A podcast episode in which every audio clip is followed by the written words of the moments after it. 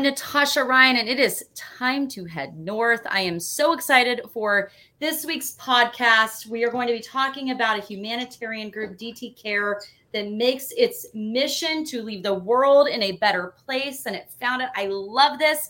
With me today, Courtney Robson. I want you to introduce yourself, where you're from, how'd you land with DT Care before we get into the mission. Just a little bit about yourself, please, Courtney. Yeah, fantastic. So um, I'm from Pittsburgh originally, and um, DT Care is located here in Pittsburgh. Um, Go Penn State. I, uh, Sorry, yeah, right.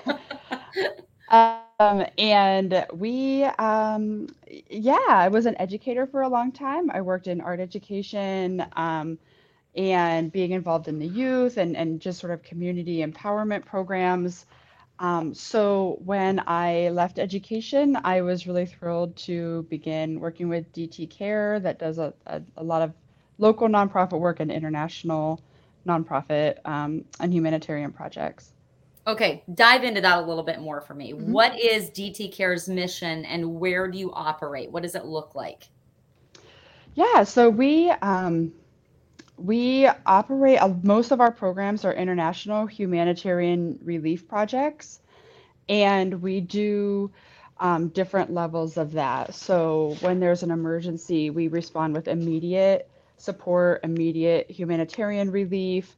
Um, and then we try from there to build medium and long term projects. So not only are we responding to um, disasters, but then we're also coming in and we're talking with people in countries about, you know, well, what else is needed? Tell me about education here. Tell me about what you need in terms of medical support. And then we respond to that. So, for example, we have a program in Panama um, that we started with sort of sending down medical items and medical equipment. Uh, we talked to uh, people in a community called Montelirio um, we found out about some needs in education. We started a free school um, and tutoring program. We launched um, women's empowerment programs, small business education sessions um, to sort of go from there. So, not just responding to one issue, but how can we help this community or the, this population um, long term?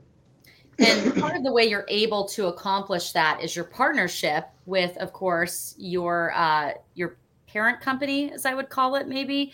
But um, talk a little bit about how DT Care was founded. Sure. So um, DT Gruelle is an international shipping and logistics company here in Pittsburgh. Um, they've family owned and operated for over 30 years, oh, cl- close to 40 years. And um, Marco Gruelle, uh, his father founded that. His name was Gerard Timothy Gruelle, and that's how that DT Gruelle name came. Um, when Tim retired, um, Marco became the managing director of DT Gruelle. Um, through his work with international logistics and transporting difficult things or you know items into difficult locations, he got involved with um, humanitarian work. And he started in 2019 DT Care. Uh, and as the sort of um, group that takes over those projects of not just transporting supplies where they need to go, but then, like I said, those running those programs from um, those supplies and those resources and connections. That's fantastic. I love it because you have someone that took their line of business and then developed a humanitarian arm, if you will, mm-hmm. uh, to to better the world. What is it like to be a part of that? Like you're you're part of something bigger, right? Mm-hmm. No, it's it's really incredible, um, and because we get a lot of donations from our community of things like um, clothing or medical supplies, uh, you know, humanitarian items, we can um, and we have the ability to ship those and get them where they need to go, we can run a lot of really diverse programs and we can respond really uniquely to um, things that the people that we're working with, say in Poland or in Ukraine. We can hear what they need in this town, what kind of program they need. We can get the supplies there, and we can start building up those um, like social programs. This is great. I was going to lead into Ukraine. So, how, if you're wondering, well, why is the North Group having Courtney from DT Gruelle on? I'll tell you, it's because they can protect shipments and assets. And that's something the North Group is always interested in collaborating with, right? So, that's how we got turned on to DT Care. And I want to jump into the Ukraine Poland aspect of this. So, when everything happened, when did you guys decide, hey, we need to act and we need to do something there? Yeah, well, it was um, pretty immediate. Um, the invasion happened on the 24th of February. I think everybody in the office sort of had a collective, like, oh my God moment. Mm-hmm. And um, Marco at the time, or the DT Cares president, was in Bosnia. And he called us on the evening of the 24th and said, come up with a plan. We need to get involved. And so on the 25th, um, everybody in the office was on it. We were um, ordering hygiene supplies. We were or, uh, organizing a assembly um, event to make sure that you know we could build as many hygiene kits as we could. Um, those hygiene kits were sent over to Poland and distributed um, within about two weeks uh, of getting involved, which is pretty fast turnaround because it takes about a week and something to get over there, the supplies. Absolutely. Um, and from then we just started, you know, probably twice a week having events like that, collecting supplies, getting them packed up, getting them shipped over. And beyond that, uh, you know, now we were supposed to have Paulina from Ukraine on with us. Unfortunately, that couldn't happen because of technical difficulties. So we're going to do our best to talk about this art therapy program that she facilitates in Ukraine. First of all, I want to talk about um, who the art therapy is geared towards. Yeah, so just to maybe rewind a little bit. So we were sending those when we first got involved. What we were hearing from our partners in Poland and Ukraine was we need support for refugees. We need support for refugees. And so that's where we were focused. Um, as the conflict went on, we started sending over medical supplies, you know, getting over their wheelchairs, hospital beds, gauze, um, IFAK kits, like emergency first aid kits. So we were we were responding in that way. Um, when Marco was over there in August, he was meeting with uh, the charity fund for the Ukrainian Navy, and we were talking to them, or he was talking to them and asking, okay, so we're continuing to send these kinds of supplies. What are you going to need in a month or in three months? And their responses, or their response was, we need additional support for mental health. And so that is where he came back from that trip and said, we need to plan how we're going to start a mental health program because we can send supplies that keep people alive and we can send supplies that help them immediately. But how what is our long-term goal here? And we need to make sure that these people are being healed not just physically but emotionally and, and mentally. And there are so many people in need of mental health support. You're talking about children who have no parents you're talking about soldiers who have taken so many lives. Uh, you know, it just spans across a great audience. So tell me how you came onto art therapy. Yeah, so um, it was actually the the Navy's request or their idea about art therapy. There is a stigma, I think, even here in the United States, about getting mental health therapy and and and mental mental health services. But I think especially there, they they see that stigma. So when they suggested art therapy, they were thinking that this would be maybe um, a different way to get therapy services to somebody who would not be comfortable going to a traditional psychologist, you know, the traditional setting of sitting on the couch, yeah. mm-hmm. talking and reliving that trauma. Right. Um, so we started, um, I attended the art therapy, um, American Art Therapy Association's conference in Minneapolis um, and learned as much as I could. Talked to some fantastic resources because um, we're not usually in the habit of starting mental health programs, so we wanted to make sure we were doing it right. Sure. We went and talked to um, professors from NYU and Florida State, Seton Hill, um, other experts from around the country, and just got as much information as we could.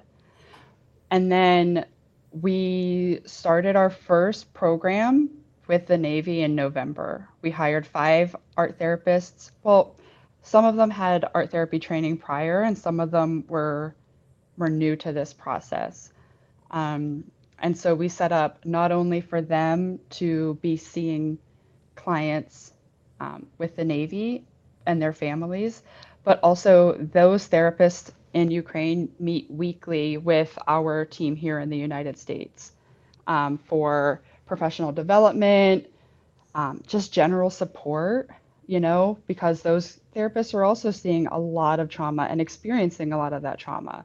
So not only do we want to give them tools to help their patients, but also to help themselves. What does art therapy entail? What does that look like?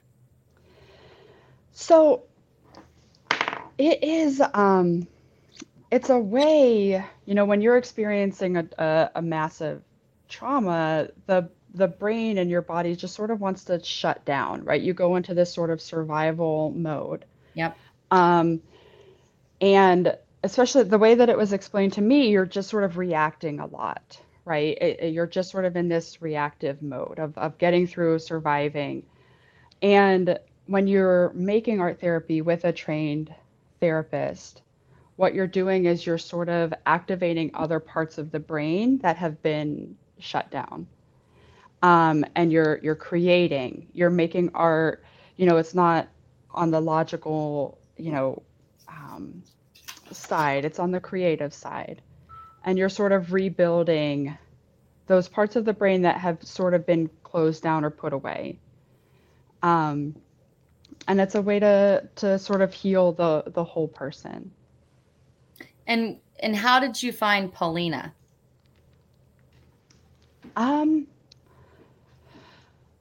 so, when we were interested in starting this art therapy program, of course, we had to find art therapists who, um, or, or at least highly trained therapists.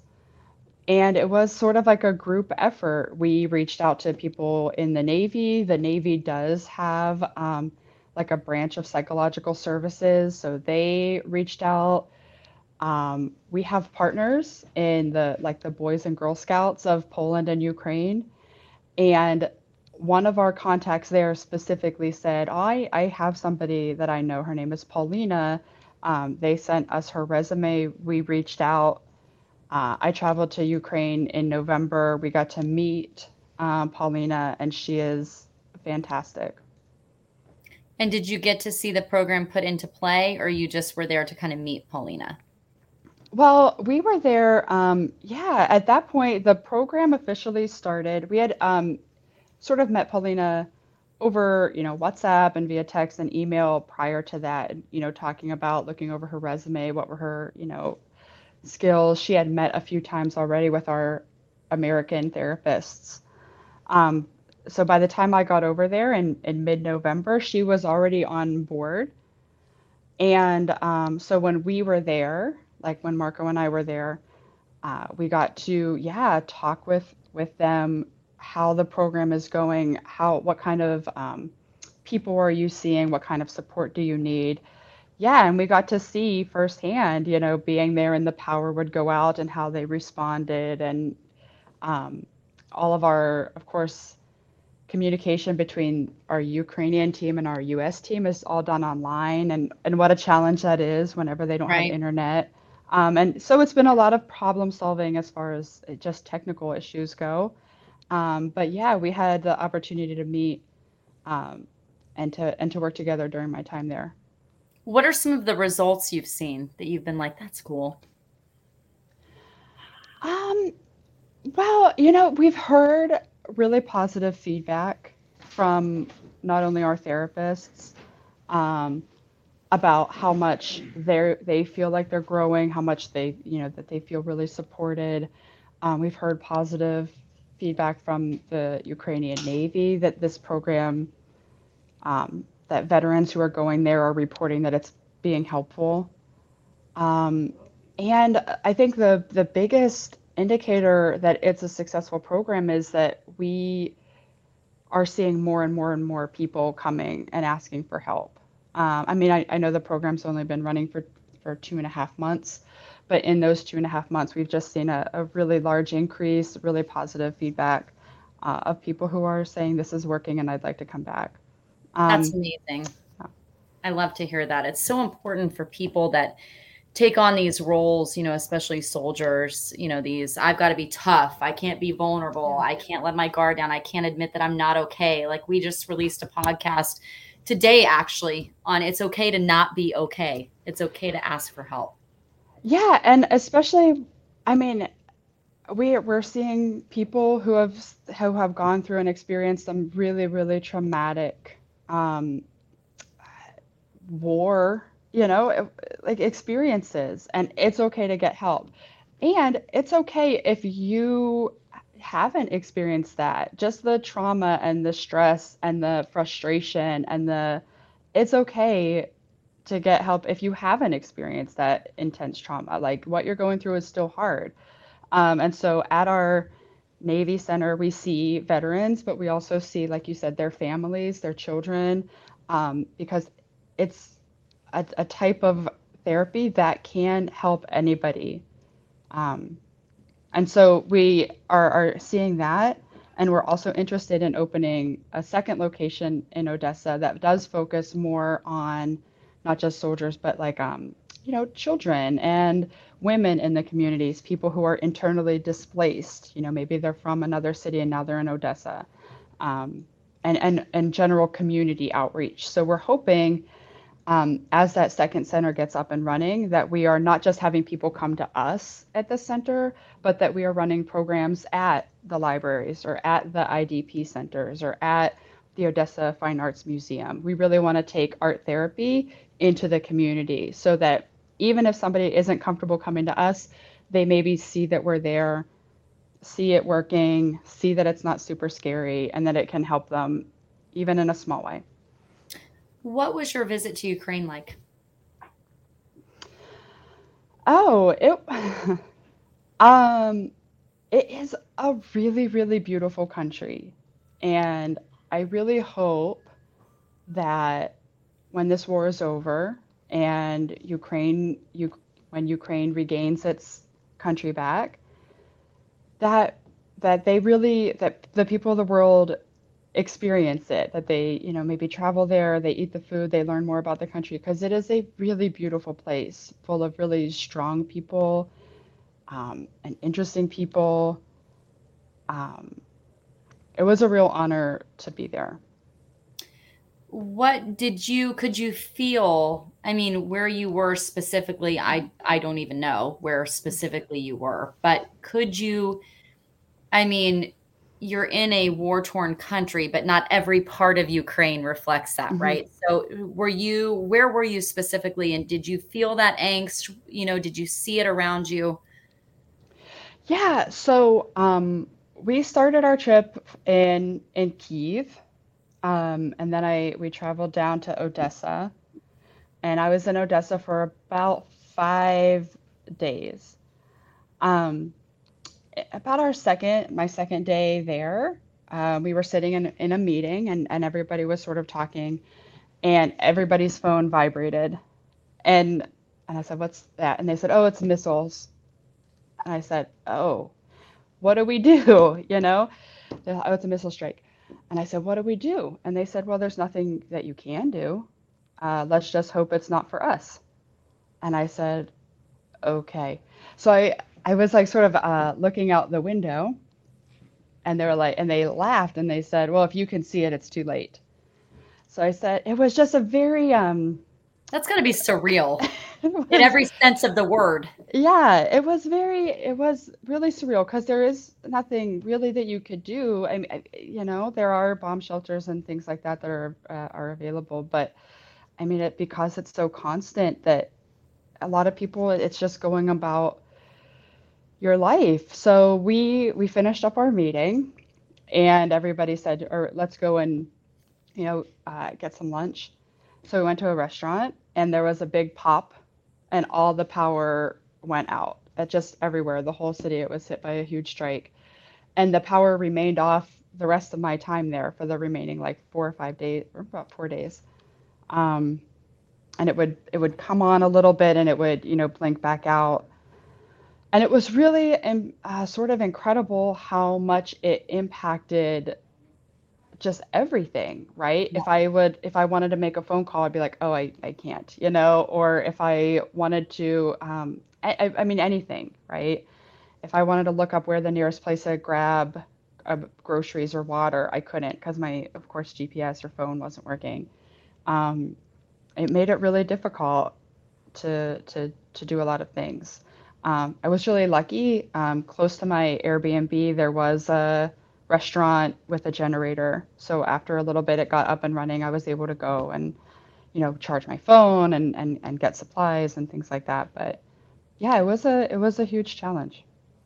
How eye opening is it to be sitting in a meeting and seeing their normal when we're here and yeah. quite frankly we're very fortunate and uh, and somewhat oblivious to what most of the other parts of the world live through daily I mean, what is it like to see the difference in your normal operating days here in the States and then in a war torn country?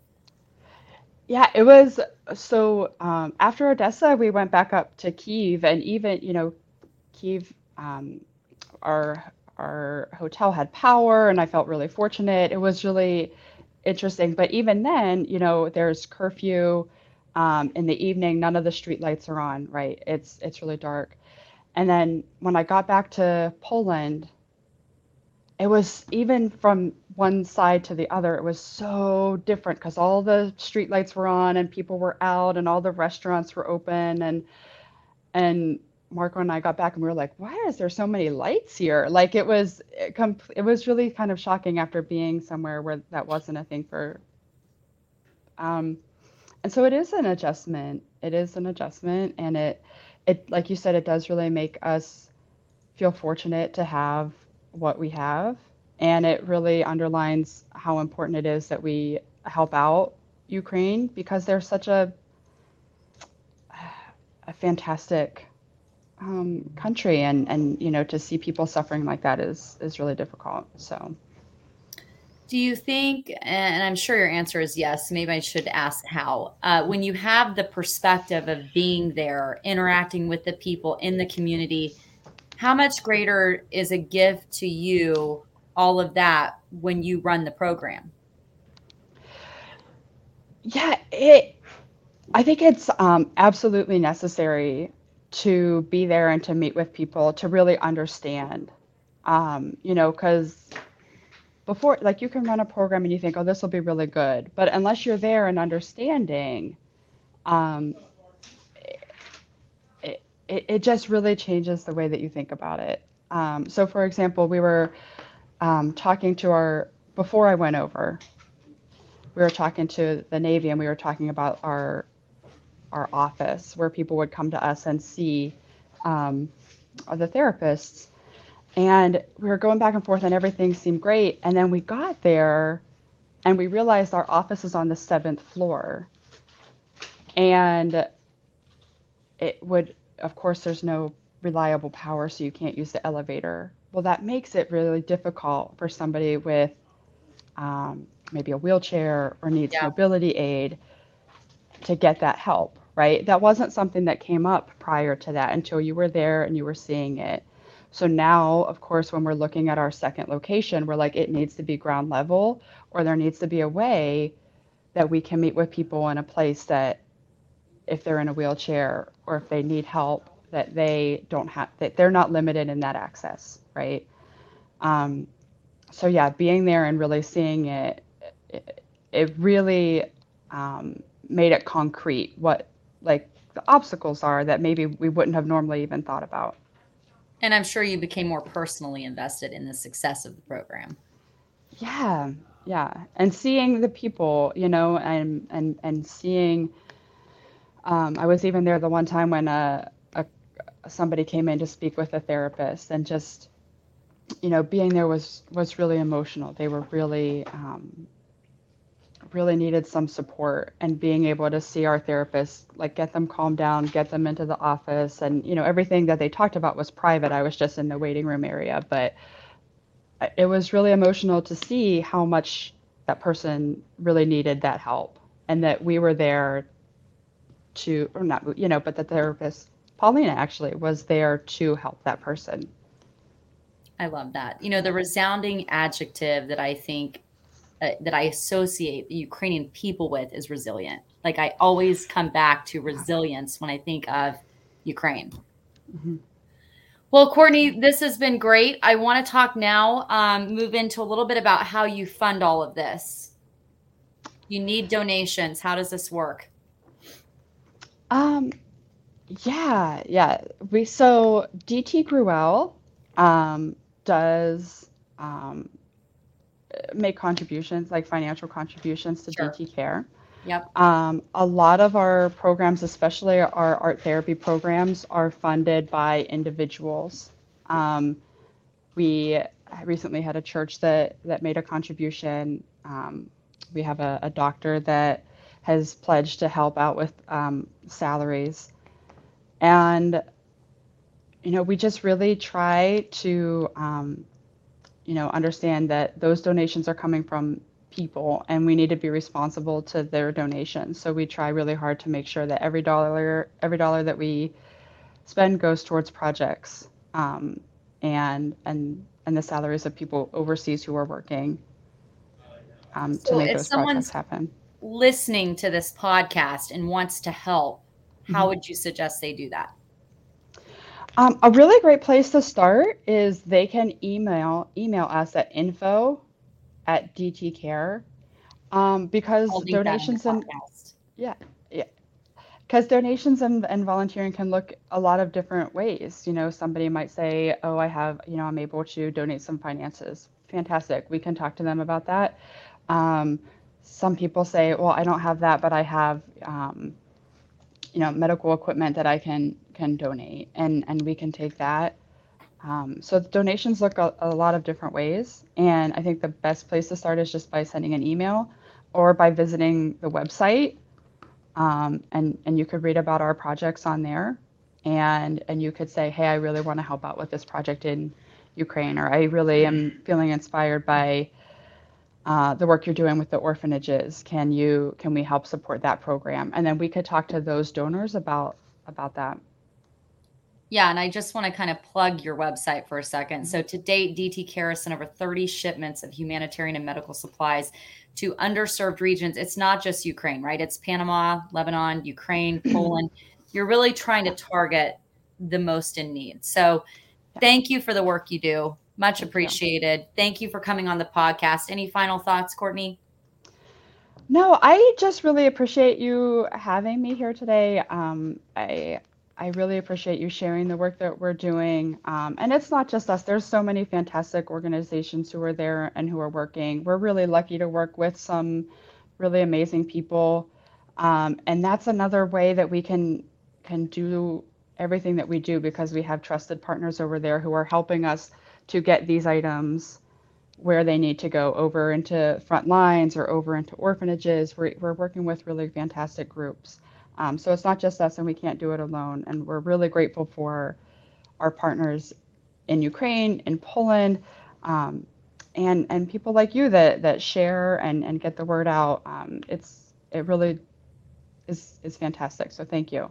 Well, thank you. I appreciate that. And, you know, the North Group in 2023, we are trying to make it our mission to make sure that we evolve the conversation surrounding mental health. You know, we want to do our part in this and make sure that anyone that needs help is not afraid to ask for it, especially in a sector industry that has long, you know, tried to put on a front. We want to we want to get the stigma gone. We want people to have open conversations about their struggles with mental health so they can get the help they need um, so we don't have to incur more loss. Um, Yeah. Courtney, thank you so much. For more episodes like this, please go to tngdefense.com. You can also uh, catch the audio on iTunes, Podbean, Spotify. Uh, thank you, everyone. Thank you, Courtney. And we will see you next time.